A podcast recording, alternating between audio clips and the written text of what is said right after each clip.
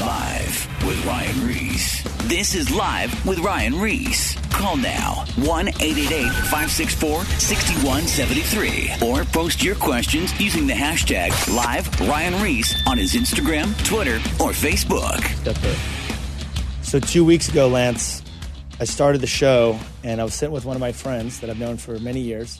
And as the show started just like this, I'm like, yeah, so tonight I have my good friend, and my mind went completely blank. You forgot it. Literally, I forgot his name. That's good. And the more I thought about it, the farther it went away to literally where all I could do is literally put my face down on this table here. Like literally, I just moved away, put my face down, and just like wanted to hide from the world. And he goes, "What's your name?" And he finally realized, he's like, Eric from Sleeping Giant is on the radio. I'm like, thank you, Eric. I forgot your name.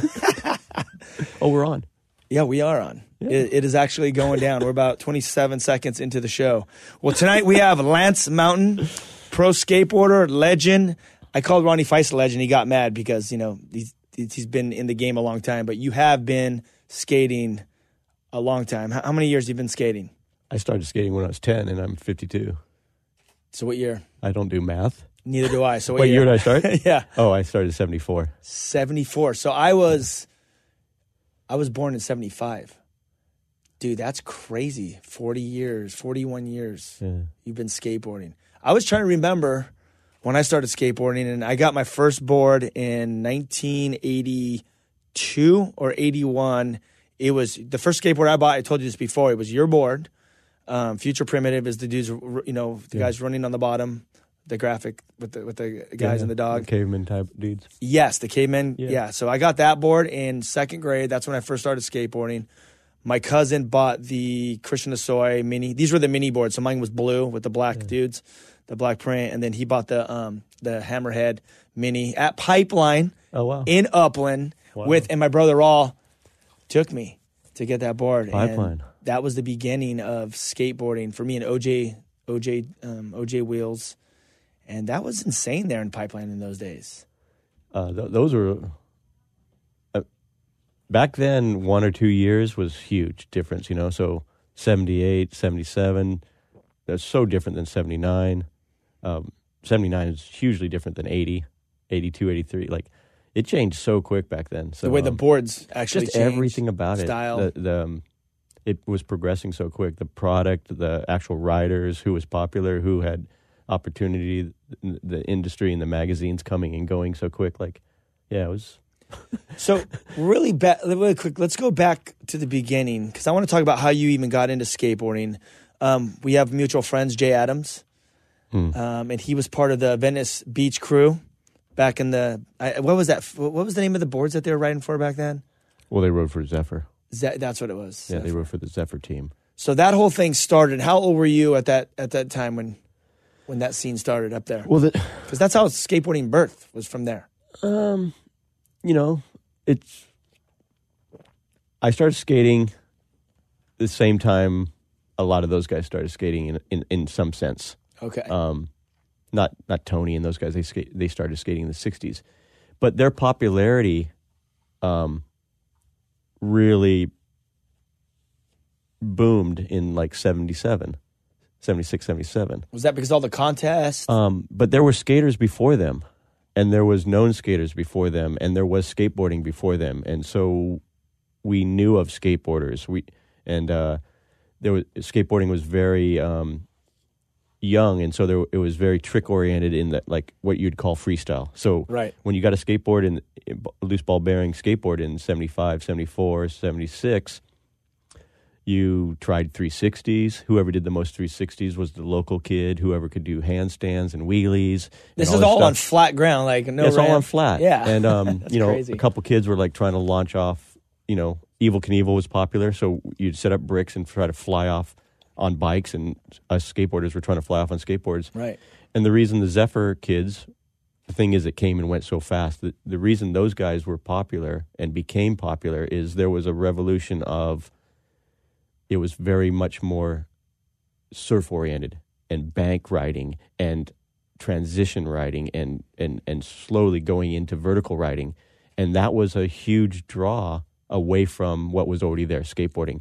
So That's to say they really birth skateboarding is not necessarily fair and true to all the guys before them, but it's definitely fair to say they're the ones that made us say, we want to be this, not that. Right. So they brought more of like the, because all the tricks that were happening were all in this flat ground area. And they were doing that too as well. Stacy was a brilliant freestyle skateboarder, but he was also part of a movement that was very much more stripped down where they were trying to mimic Larry Bertelman and surfers they dug. That's what I'm saying, because they're all surfers. So then now they're surfing these banks or skating these banks. I think a lot of the skateboarders before him might have surfed, but it was very territorial. I mean, whatever. I love all skateboarding, so I'm going to give credit to all these guys. Even the dudes they came against were brilliant skateboarders, but they had something that made us want to do that, along with a lot of other skateboarders. But so what was Jay Adams' deal? Because you know he stood out a lot. And obviously, I know it's from style. Jay, Jay was a little bit younger than those guys, and so you know, for me, I was like, oh, I relate to the younger guy, because you picture yourself being the young guy with the older guys, kind of what he was. Yep. And he was the one that was in, like, nothing was in video. You didn't know what was happening. So everything was in photos. And he was always the guy that was in some sort of new position on a skateboard that you're like, how did he get there? What is he doing? Does he make that? And it made you, like, you know, from a distance go, I want to try what he's trying. What is he trying? And it made you think. He was very spontaneous, perhaps, you know? Yeah. And he was very, he was one of the dudes that you're like, he has what you want, like, but you don't even know what it is. Dude, that's amazing. You know, it's more of, and you know what? Anybody that skated at that time was very drawn away from a sport that already had limitations to it. You know, here's the coach, and they say, you catch the ball, you run to here, you have all these things. Right. It was very much attractive to the kids that didn't find their place in that, or even want to find their place in that. And it was very much, here's a toy. What can you do on it? You can venture out and around the corner. You can try anything new on it. And that it was because it was so young and fresh that was the, kind of the draw to a lot of kind of creative, quirky, weird kids that wanted just to be free. And people like Jay is one of them, was one of the guys that was like, okay, he seems the most quirky and the most creative and the most spontaneous and the most carefree. It's attractive. Whereas some of the guys that were before them were a little bit more possibly rigid and already ready to get skateboarding. Here's what it is. It was a team. Well, it was like back then. It was like teams, right? There was teams, but it seemed more like it's the same thing. It's a team group sport thing, activity. Yeah, but it's also still very individual. Right. And like it said, majority of us, by the time the name Zephyr was known in skateboarding, they had already split off and broken off into their own things. Jay's stepdad is making Z-Flex skateboards. Stacy's riding for G&S. Alva is riding for Logan, and very shortly after makes his own brand. But at the same time, there was all sorts of great skateboarding going on. Tom Inouye is from the area I was at. Where's that? Is San Gabriel Valley. Yeah. Tom Inouye, Chris Stropel, names that are coming up alongside of that. You were in Pasadena, right? Yeah, Pasadena. I was born in Pasadena and lived in Alhambra my whole life. Yeah. And there's guys from the Valley that were amazing, Jerry Valdez and Kent Senator, and there's guys from all over. Badlands was beginning. Badlands, and, all those, you know, by the time they actually said, hey, we can have a professional contest in a pool, Steve Alba wins. Tony Alva didn't win. You know what I mean? Like, Tony Alva was the pool skateboarder, the guy that brought vertical pool skating to all of what we wanted to do and what we thought was the best. And by the year and a half, 2 years for them to actually organize and say, hey, we can judge contests and do this. There's a new group of dudes that were like highly had learned what they did and were more competitive. And it would change so quickly. The progression of skate. Well, that's the way progression of skateboarding is. It's like, it's crazy now even to see. It's still progressing. I know. It's so, I was, what's his name? Cody McIntyre. I just saw like his video that just came out on Thrasher or the Barracks, And he's just, I mean, he's just skating through the barracks, cruising around. Just, the kid is just amazing. The amount of kids that are that it's accessible to, and the accessibility throughout the world, and seeing what other people do, catching up, and surpassing each person is so quick now. And the level of critical thinking that was had before, like it was very critical. Like, this guy's good, that guy's not good. That whole the standard of what is good or not good, or what's amazing or okay or just average, is like, who knows what it is anymore, because there's so many voices looking into it now. It's not necessarily just the other skateboarder that is good that's going, no, that's not good. It's so broad, and there's so many voices outside of the actual guys doing it that is telling the world who's good or not good, that it's... You know, it's just something so different now that I'm like, wow. You know. I've been tripping on this lately. I've been watching. Well, hey, if you just tuned in, you're listening to Live with Ryan Ries. I have Lance Mountain, pro skateboarder, in studio right now, and wow, we're just talking nonsense. Yeah, pretty much a skateboard stuff, and Jesus is coming up soon. But awesome. No, what's interesting is that I've been watching the social media, and I'm seeing these kids that are just doing the craziest, weirdest tricks that don't even really look good, but it's just something I've never seen before on social. Yeah, I mean, it's crazy. I saw a kid drop in on a handstand on a quarter pipe and get back on his board. Like, it's absolutely incredibly hard, insane. Like, and it's just a random kid doing it. Random kid. He knows who he is. Mm-hmm. It's incredible. Mm-hmm.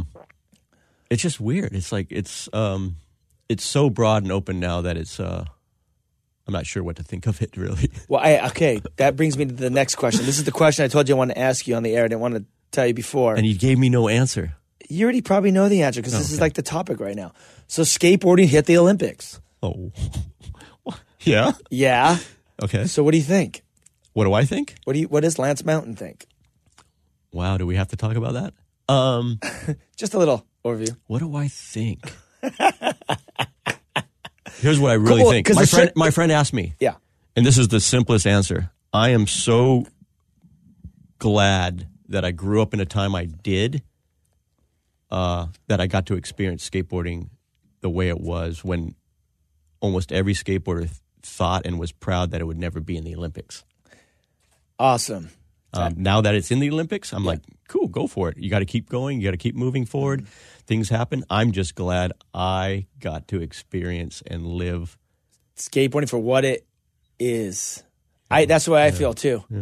When I saw it come out in the Olympics, we've heard talks about it for a while, and even the surfing is in now the Olympics as well. I didn't even know that.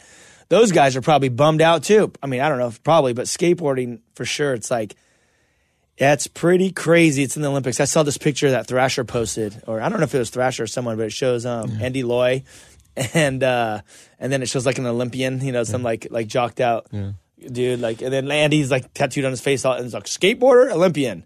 And Tony Hawk said that the Olympics needed skateboarding more than skateboarding needed the Olympics. Yeah.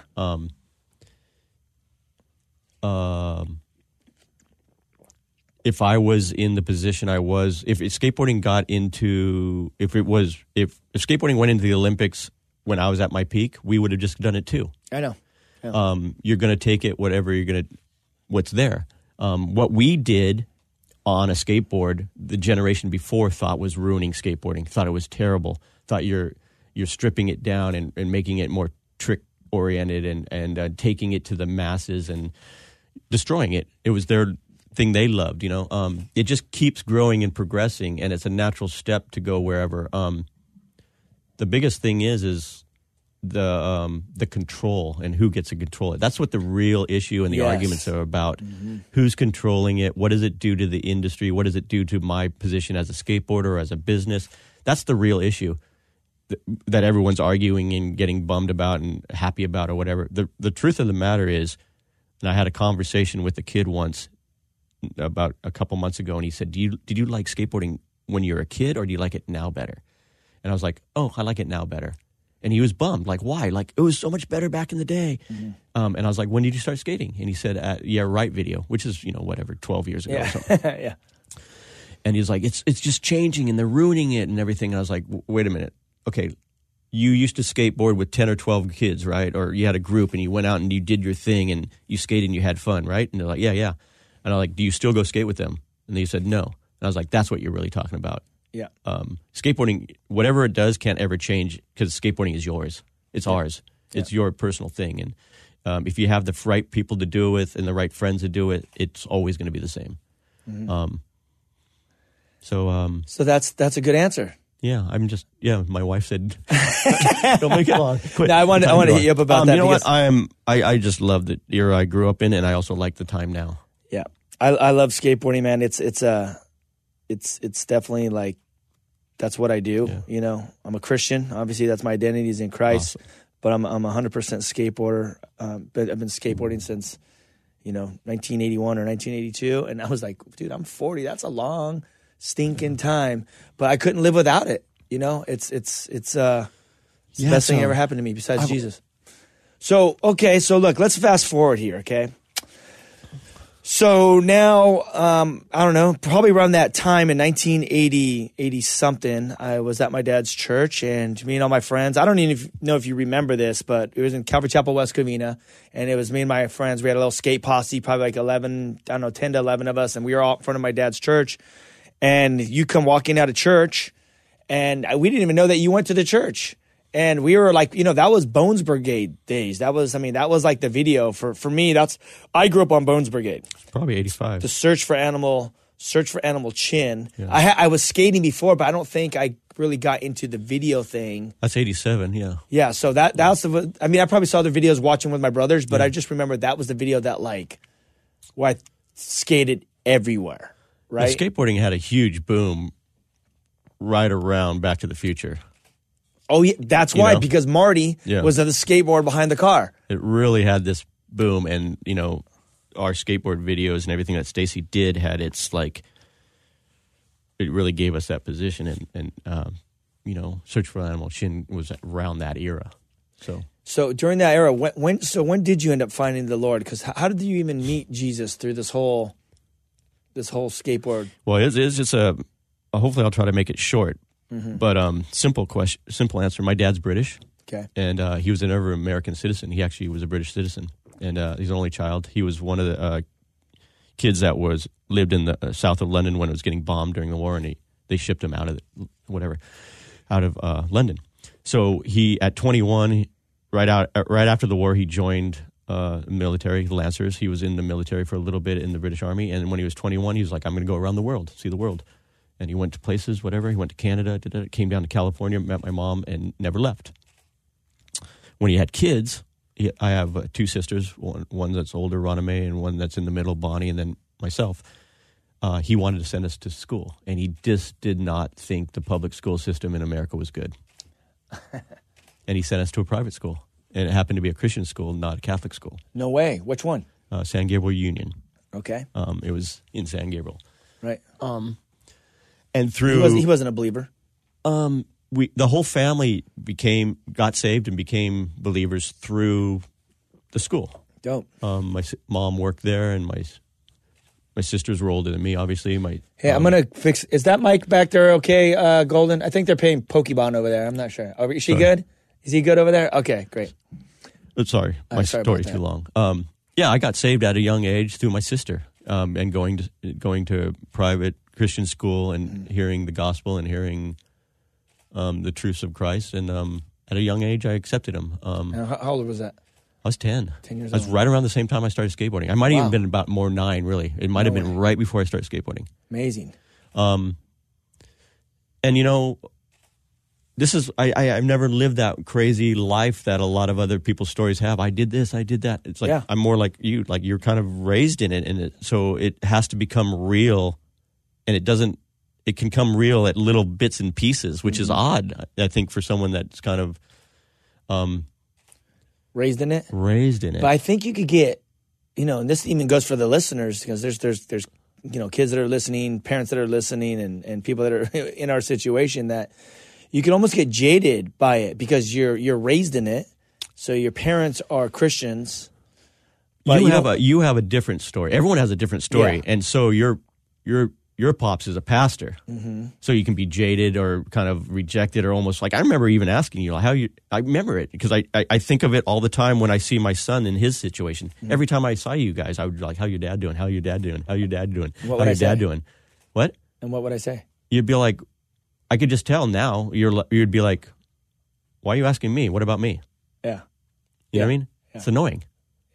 It's annoying. How's your pops doing? How's your pops doing? Your pops is great. Your pops is great. Do you know what? Your pops is great. I get that all the times, though, but it's different now. Yeah. No, it is now because you went through the cycle of the Lord bringing you back. Totally. I wasn't like that. It was really cool. It was more interesting. It was more like I had the foundation, but none of the pressure, if that makes sense. Yeah. So I started skating at 10. Instantly... this is during the Jesus movement, right? So even the church I went to... Okay, wait, what year is this? In 74, 73. Yeah, that's right there. Even the church I went to was like, oh my goodness, these hippies are taking over. These sinful hippies are taking over, pretending they're Christians. No way. Of course. That's amazing. Because we're coming from kind of like rigid thing. And I started skateboarding, and all of a sudden, I went to a school. There's 5 guys in my class, and it's all of a sudden, oh, let's pray for Lance. He's joined the sinful world of skateboarding. Oh my goodness, yeah. And so, when I went skateboarding, they're like, oh no, Christian moron. So you were just right in the middle. So I was like, it really made me get into my head. I mean, that's how the Lord made me, anyways. Really got into my head and thinking, and at a young age, analyzing and weirding out about everything, and it was like. Then punk rock comes into skateboarding, huge, and it's just like this whole movement of like think for yourself, question authority. But I believe even punk rock turned on itself because they never gave the answer. They only always complained about things. Yeah. But it gave me a standard and a feeling of like I don't care what anyone thinks.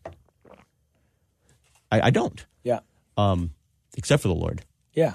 And slowly but surely trying to like put these things together, where they stand, what do they mean? And my sisters were older, and they went to Maranatha High School, which is a Christian high school. Yep. And by the time they were done with it, they went through they had the thing where it's like, oh, Christians are hypocrites. We're so sick of it. When it came for me to go to school, it was like, you want to go to public school or private school? And I went to a public high school. I'm basically skateboarding at this time, traveling, doing whatever the family. Okay, wait, hold on. So are you sponsored? Yeah, I'm sponsored. Okay, so you're sponsored. You're sponsored, and you're traveling for skateboarding around the world or just wherever. Yeah. In the United States. And at that point, I'm like, well, I missed a lot of stuff. You know what I mean? Yeah. I had a great. I had 2 friends that were great friends in the school, the Cragos. Their dad was the Bible teacher as well as other things, and he was a great, great influence on me when I was a kid. I actually got baptized in his in a doughboy in the pool in the background. Pool in the backyard at leaving 8th grade, going like, "Wow, I'm going to go out in the world in skateboarding on my own."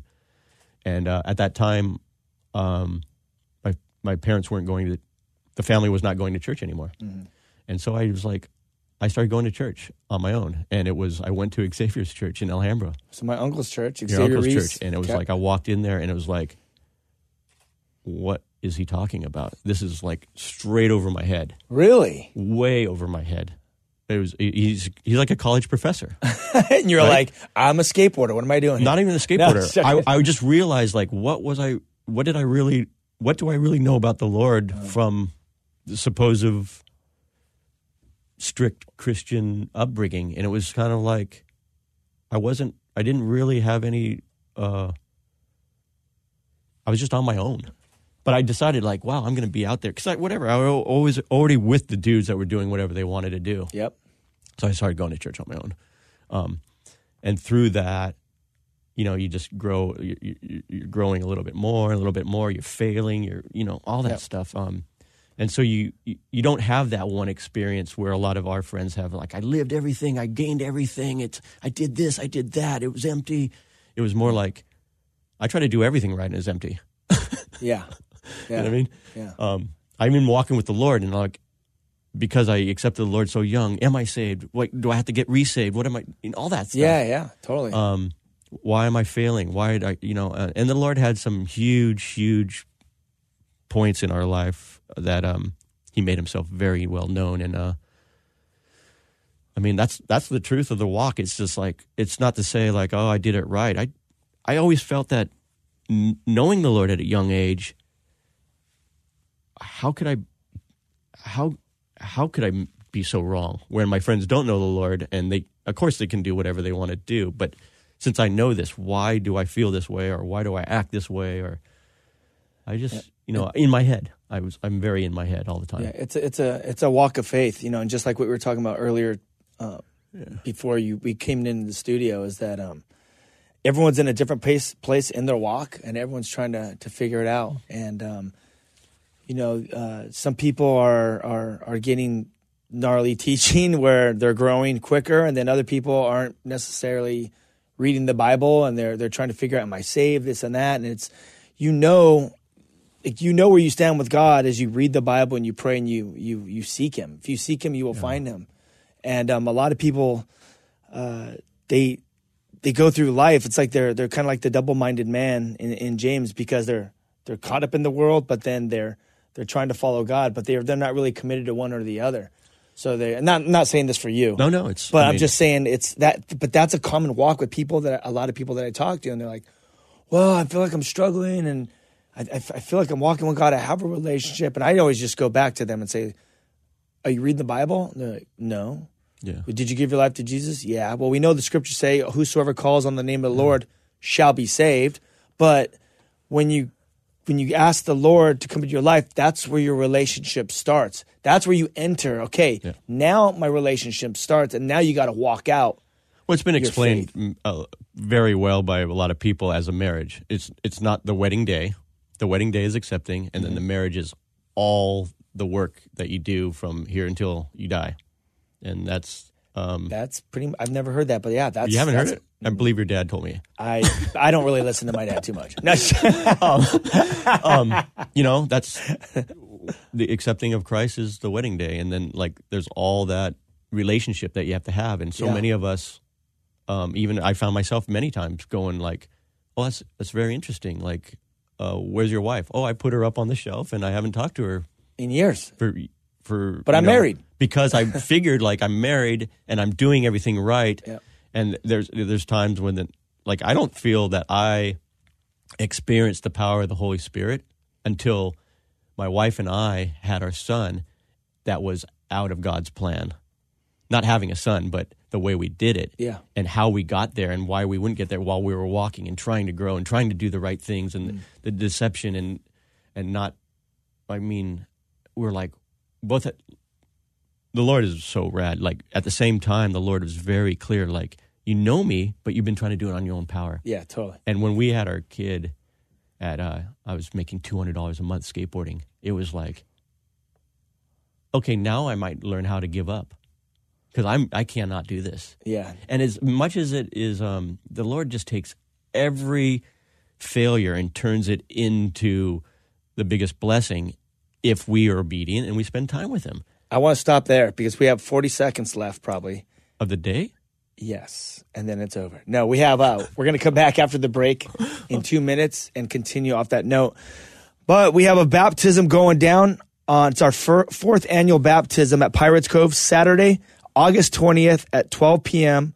It's our fourth year. It's going to be packed. Come down. We got Sonny Sandoval, Ronnie Feist, myself, Shiny Headband, and it's going down. It's going to be in Newport Beach. You can go to my website, ryan-reese.com, to get more information, or our social media, the Whosoever's, or my social media to find out more details. If you want to hear more podcasts, let's see, what else? Podcast, video casts.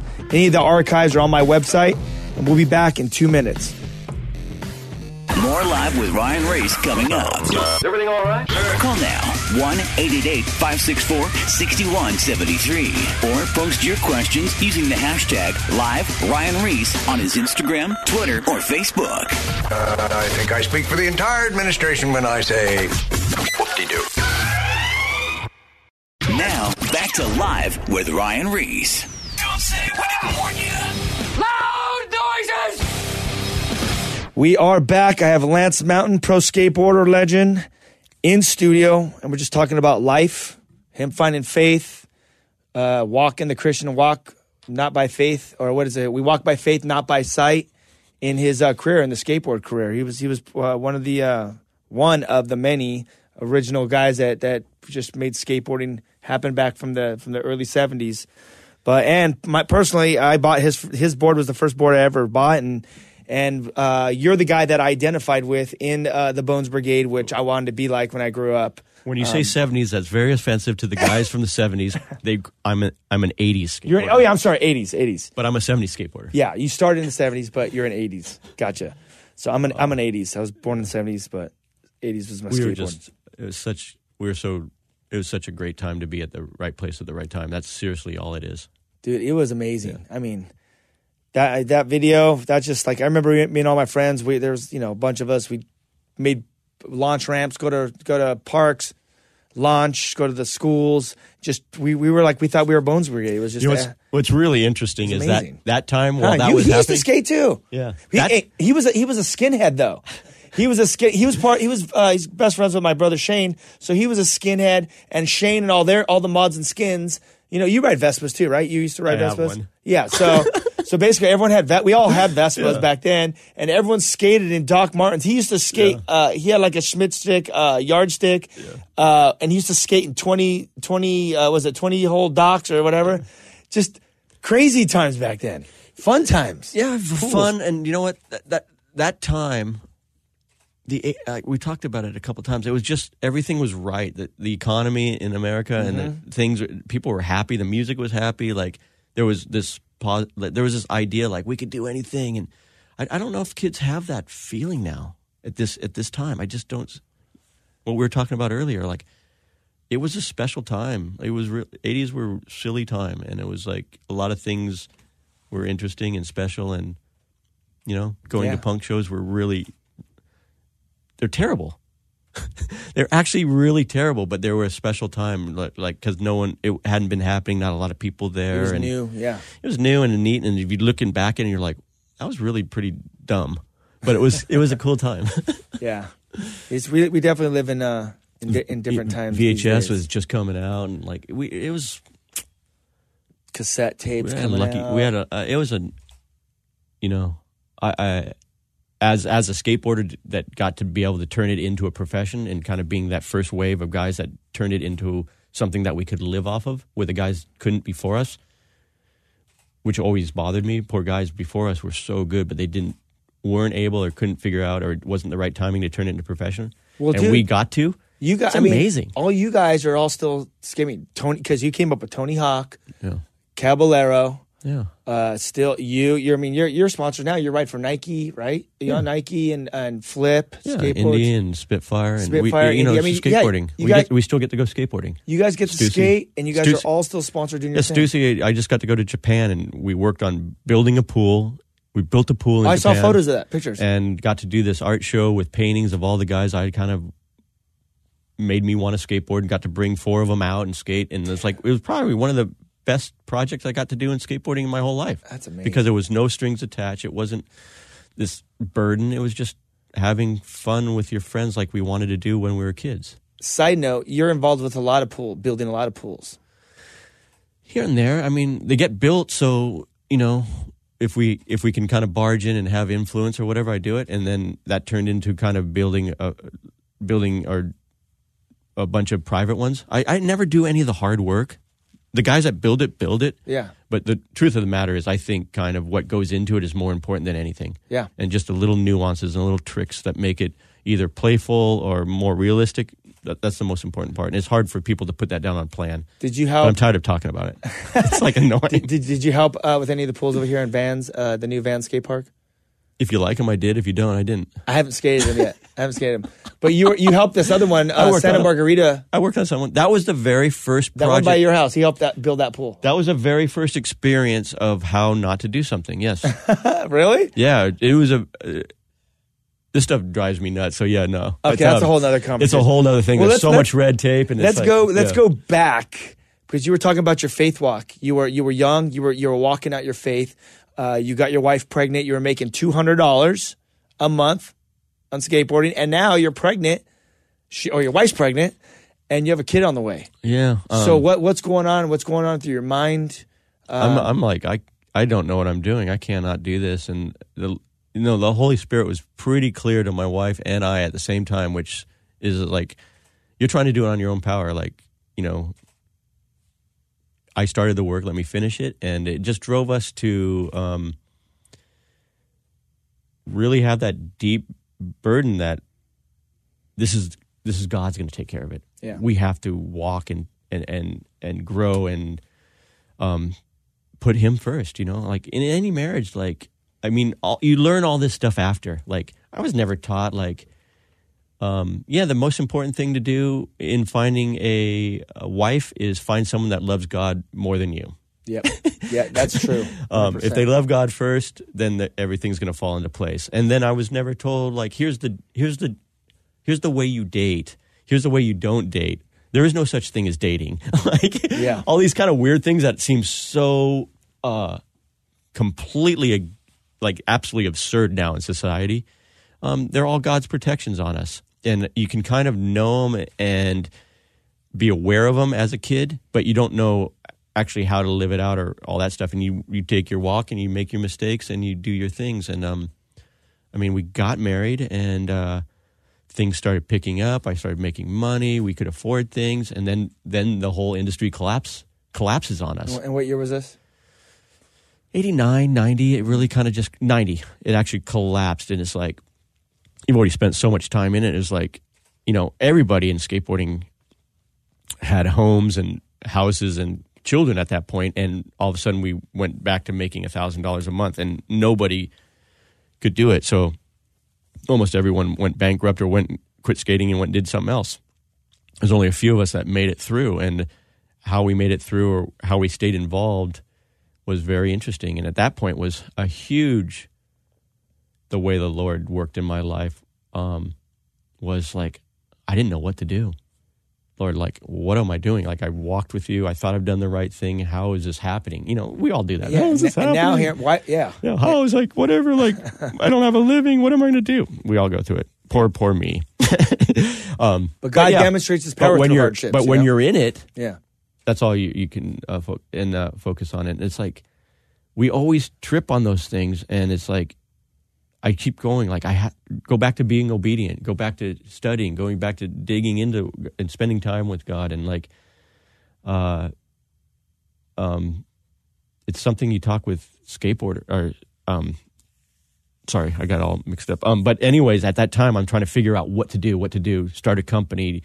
Was whatever was happening. I didn't want to start a company. I wanted to be a skateboarder. I wanted to get paid. But nobody was saying, hey, you're a skateboarder. Yeah. I went and talked to your dad. What do I do? His best answer I've ever got in my life. He left the room. He came back. He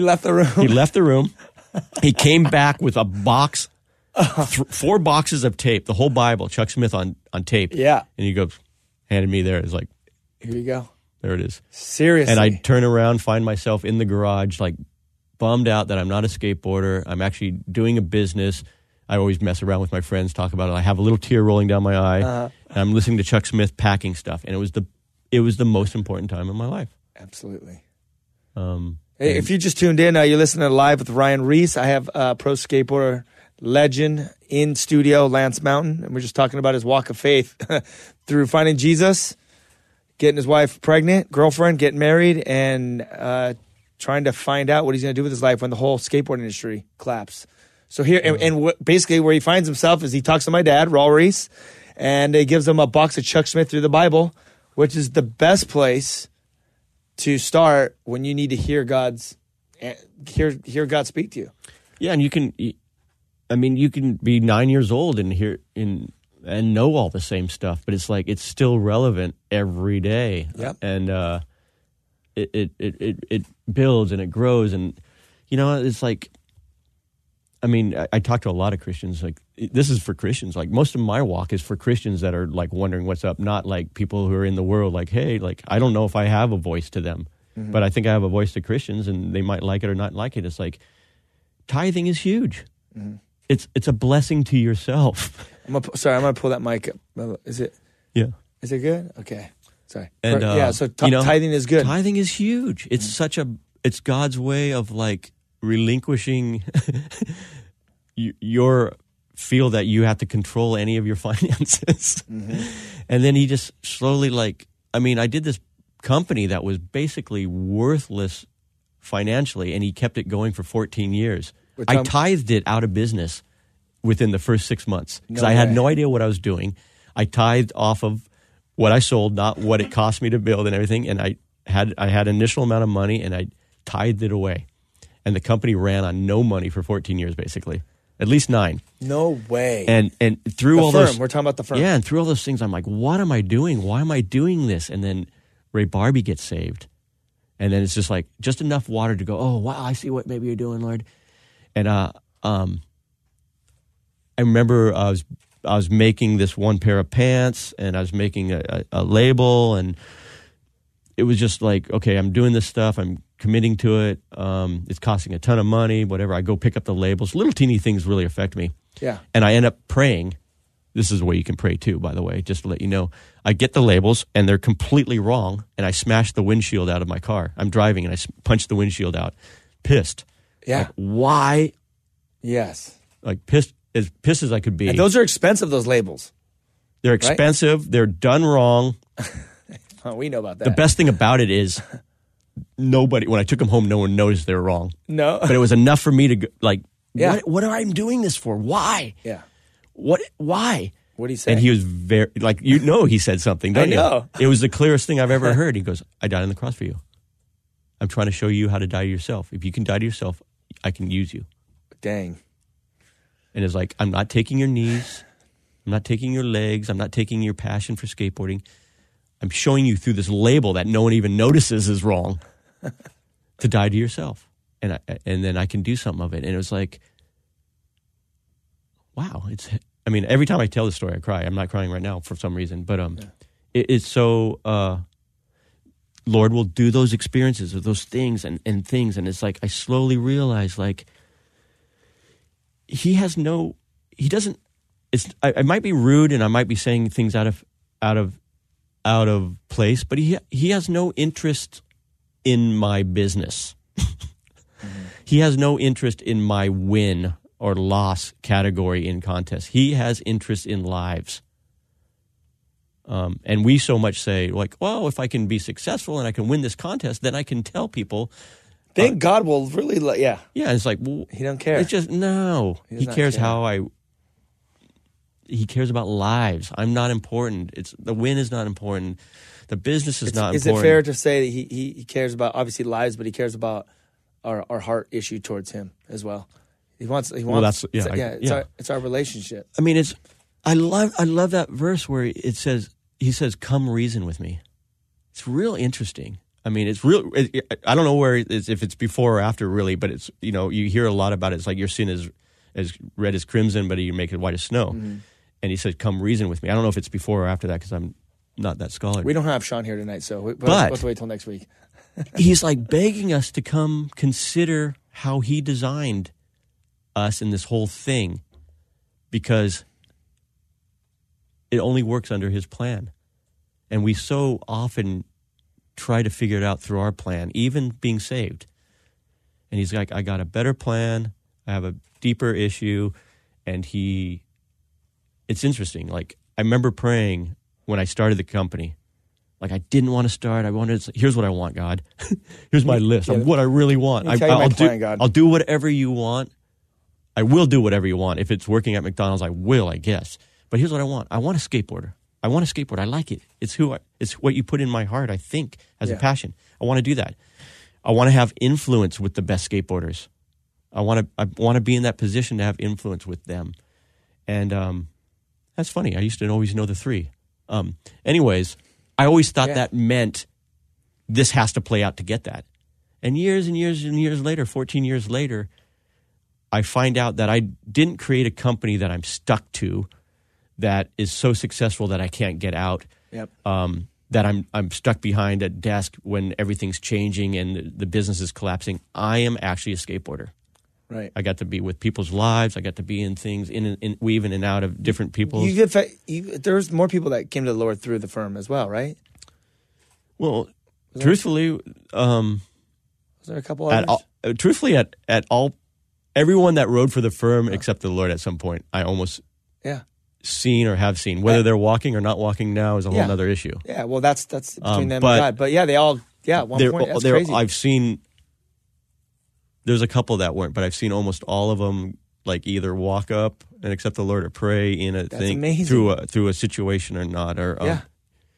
But that's the firm is just that it's weird. It was such a neat time in skateboarding, and those relationships we were built are so neat.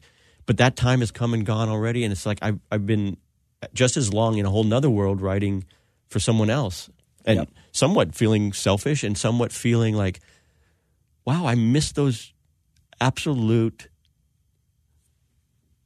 just hopeless times. I'm not asking for them again, God, but I really appreciate them. Yeah, they're learning lessons when you go through those times. They made me bold too. I never would be able to talk this way without those. I went to Christian outreaches and things during the '80s when I was on Powell even because they asked, and I've never felt that like deep draw that's where I belong, but I was like, I'll go if you're asking, but I never was like, this is my deep passion, or this is where I feel comfortable, or this is, you know, I'm always done them or whatever, but I've always had this deep desire just to be with kind of like the guys that were like right at that top echelons of writing. Mm-hmm. But the Lord keeps changing those seasons. I'm in a different season, and who knows? Well, it's cool too because even like, I mean, obviously you had some kind of influence in even Caballero's. Did you have any influence in Caballero coming to the Lord or Hosoi or any of that? I have no idea. Because I mean, you're all boys. I mean, you guys are all friends. I mean, they obviously were watching your life too. Caballero and I had talks for years about the Lord, direct ones about it. Yeah, well, there you go. whether there's anything watered or not watered, or was I possibly in some of the conversations? I was like, I possibly be one of the major excuses for him that why Christianity wasn't real. Christian and I weren't close that way, so we never had those talks personally. He was too busy up in L.A. popping it off up there, huh? I don't know what he's doing. Christian's a madman. I had him in here in the studio. He's great. You know what? When I was young, 70s, there was a few kids that became few skateboarder pros that became Christians, and at that time, the Lord led all those dudes out of skateboarding because of their lifestyles. None of them were like the Lord didn't keep them in. They like. Whatever, the Lord does different things and different reasons for whatever. And so I remember being really young when my friends would kind of mimic me and mock me because they knew I was a Christian or whatever. More like, goody kid. Yeah. Whatever. Just having this burden for pro skateboarders, meeting and greeting and wanting these guys to know the Lord. And just for years going, it's never going to happen. Yep. And just seeing the Lord do his work is like, wow, it's so cool. I mean, I remember going to see Christian in jail. Oh, yeah? I remember going to see him. Was he in Hawaii or was he out here? It was when he was in Riverside because they're like, he accepted the Lord. And I was like, I'm going to go see him. How was that? We got like 5 minutes left. Let's hear it. It was awesome. I walked in and it was like, it was just like, yep, he's accepted the Lord. I knew it. You could see it, yeah. Yeah, we knew it. It was and, you know, everyone's like, oh, is it a jailhouse conversion? Is he going to do whatever? And it's like, it was rad. The Lord is just, no, he knows the Lord. I don't know if I went to check or went to encourage or I don't know what I went to do. I don't even know why I went. But it was like, wow, the Lord's rad. Dude. Amazing. Well, you know, like I said, we have about, I don't know, 4 or 5 minutes left. Is there any last words or anything that you, anything that's like on your heart that you want to maybe tell the listeners? You know, maybe it's encouragement for someone that's trying to become a pro skater. You know, and they're in that, they're a young kid and they're submitting their videos and they're trying to go for it. Do you have any? Because, you know, I've actually talked to several kids, you know, that couple kids that come to shine. They're like, I want to be a pro skateboarder. I want to let my light shine in the skateboard industry. But it's just like the skateboard industry is just like the rock and roll industry. It's, you know, it's wild. And it's easy to get caught up. Yeah, the major thing is you have these – I believe that those dreams and passions are – they're put in you as from God. I think we were designed by God. We were created by God. So I think all those dreams and desires are put in there by God. How we interpret them or what we want to do with them mm-hmm. gets to be the tricky part, because the Lord will change your desires if you walk with Him, if you're not supposed to be whatever we want to be. Mm-hmm. And just that, I mean, I want to keep coming back, for a Christian kid, I want to keep coming back to obedience. Like, I think the church has gotten so soft and the world's gotten so soft that obedience, the word sin, is not even allowed because people don't even want to know what that is or whatever. It just means missing the mark. Yeah, we all miss the mark. Falling short. We all miss it. Yeah, from the beginning. And then I think the other thing is most Christian kids don't really want to like be obedient because that seems like a weird word, but it's like it's all for God's protection. Outside of that, someone that isn't a Christian or thinks that what I'm talking about is a complete joke. Like, all I can really say is like. It's been the most wonderful time, and the only thing I do value at the end of it, even reaching the things I've done in skateboarding, I would trade it all. I'd give it all up for the friends and the people I know in skateboarding that don't know the Lord. Mm-hmm. I would trade everything that I've been able to get or have through it, because it, at the end of the day, is basically worthless. Yeah. It's been fun. It's only fun, in my view, because God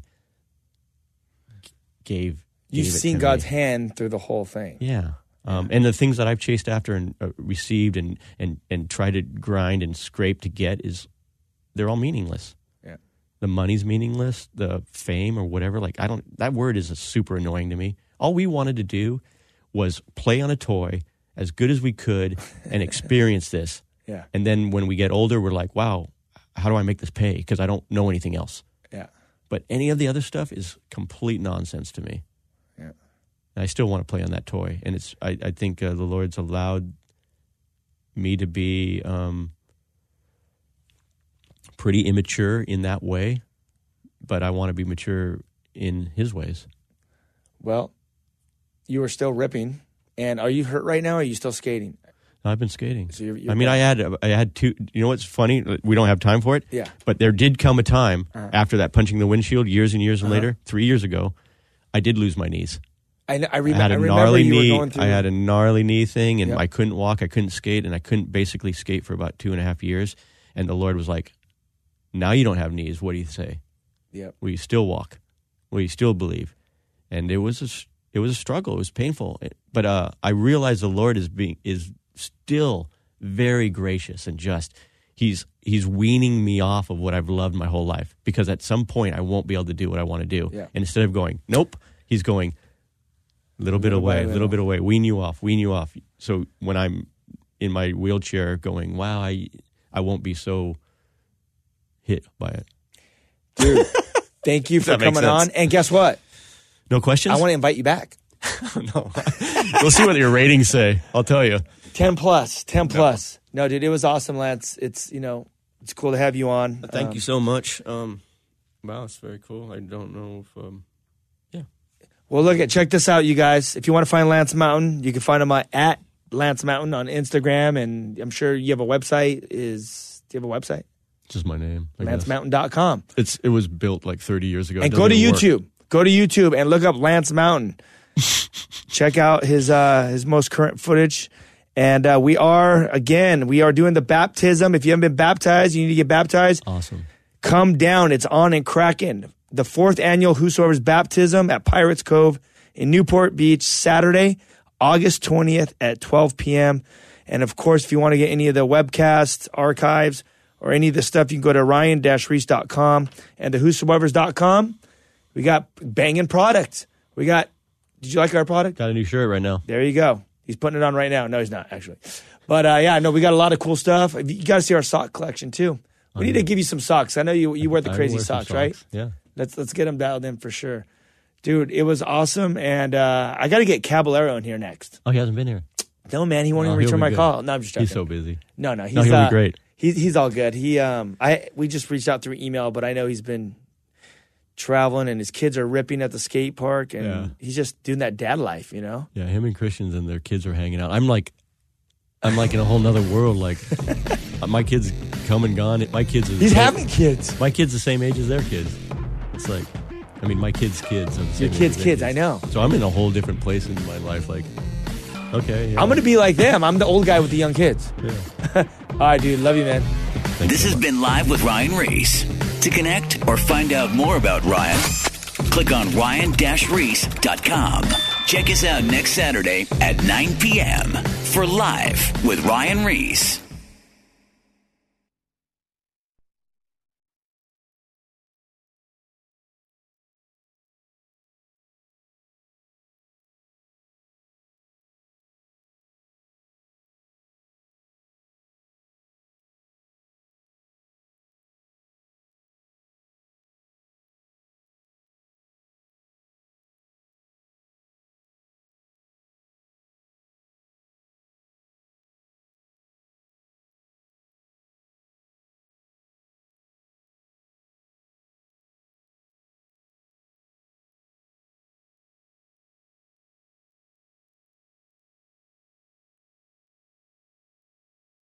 Hey everybody, I'm Dale. And I'm Tamara. And we're hosts of the Kainos Project podcast, where we help you tackle ancient Christian truths in everyday settings. The word Kainos means new, and that's exactly what we want to do on our podcast. Bring something new from what is old in our faith. And on this show, you might hear us explore topics like what the Bible has to say about student loan forgiveness, discuss how the Satanic Temple affects our view of religious liberty in America, or even question why is it that so many people are having rapture anxiety.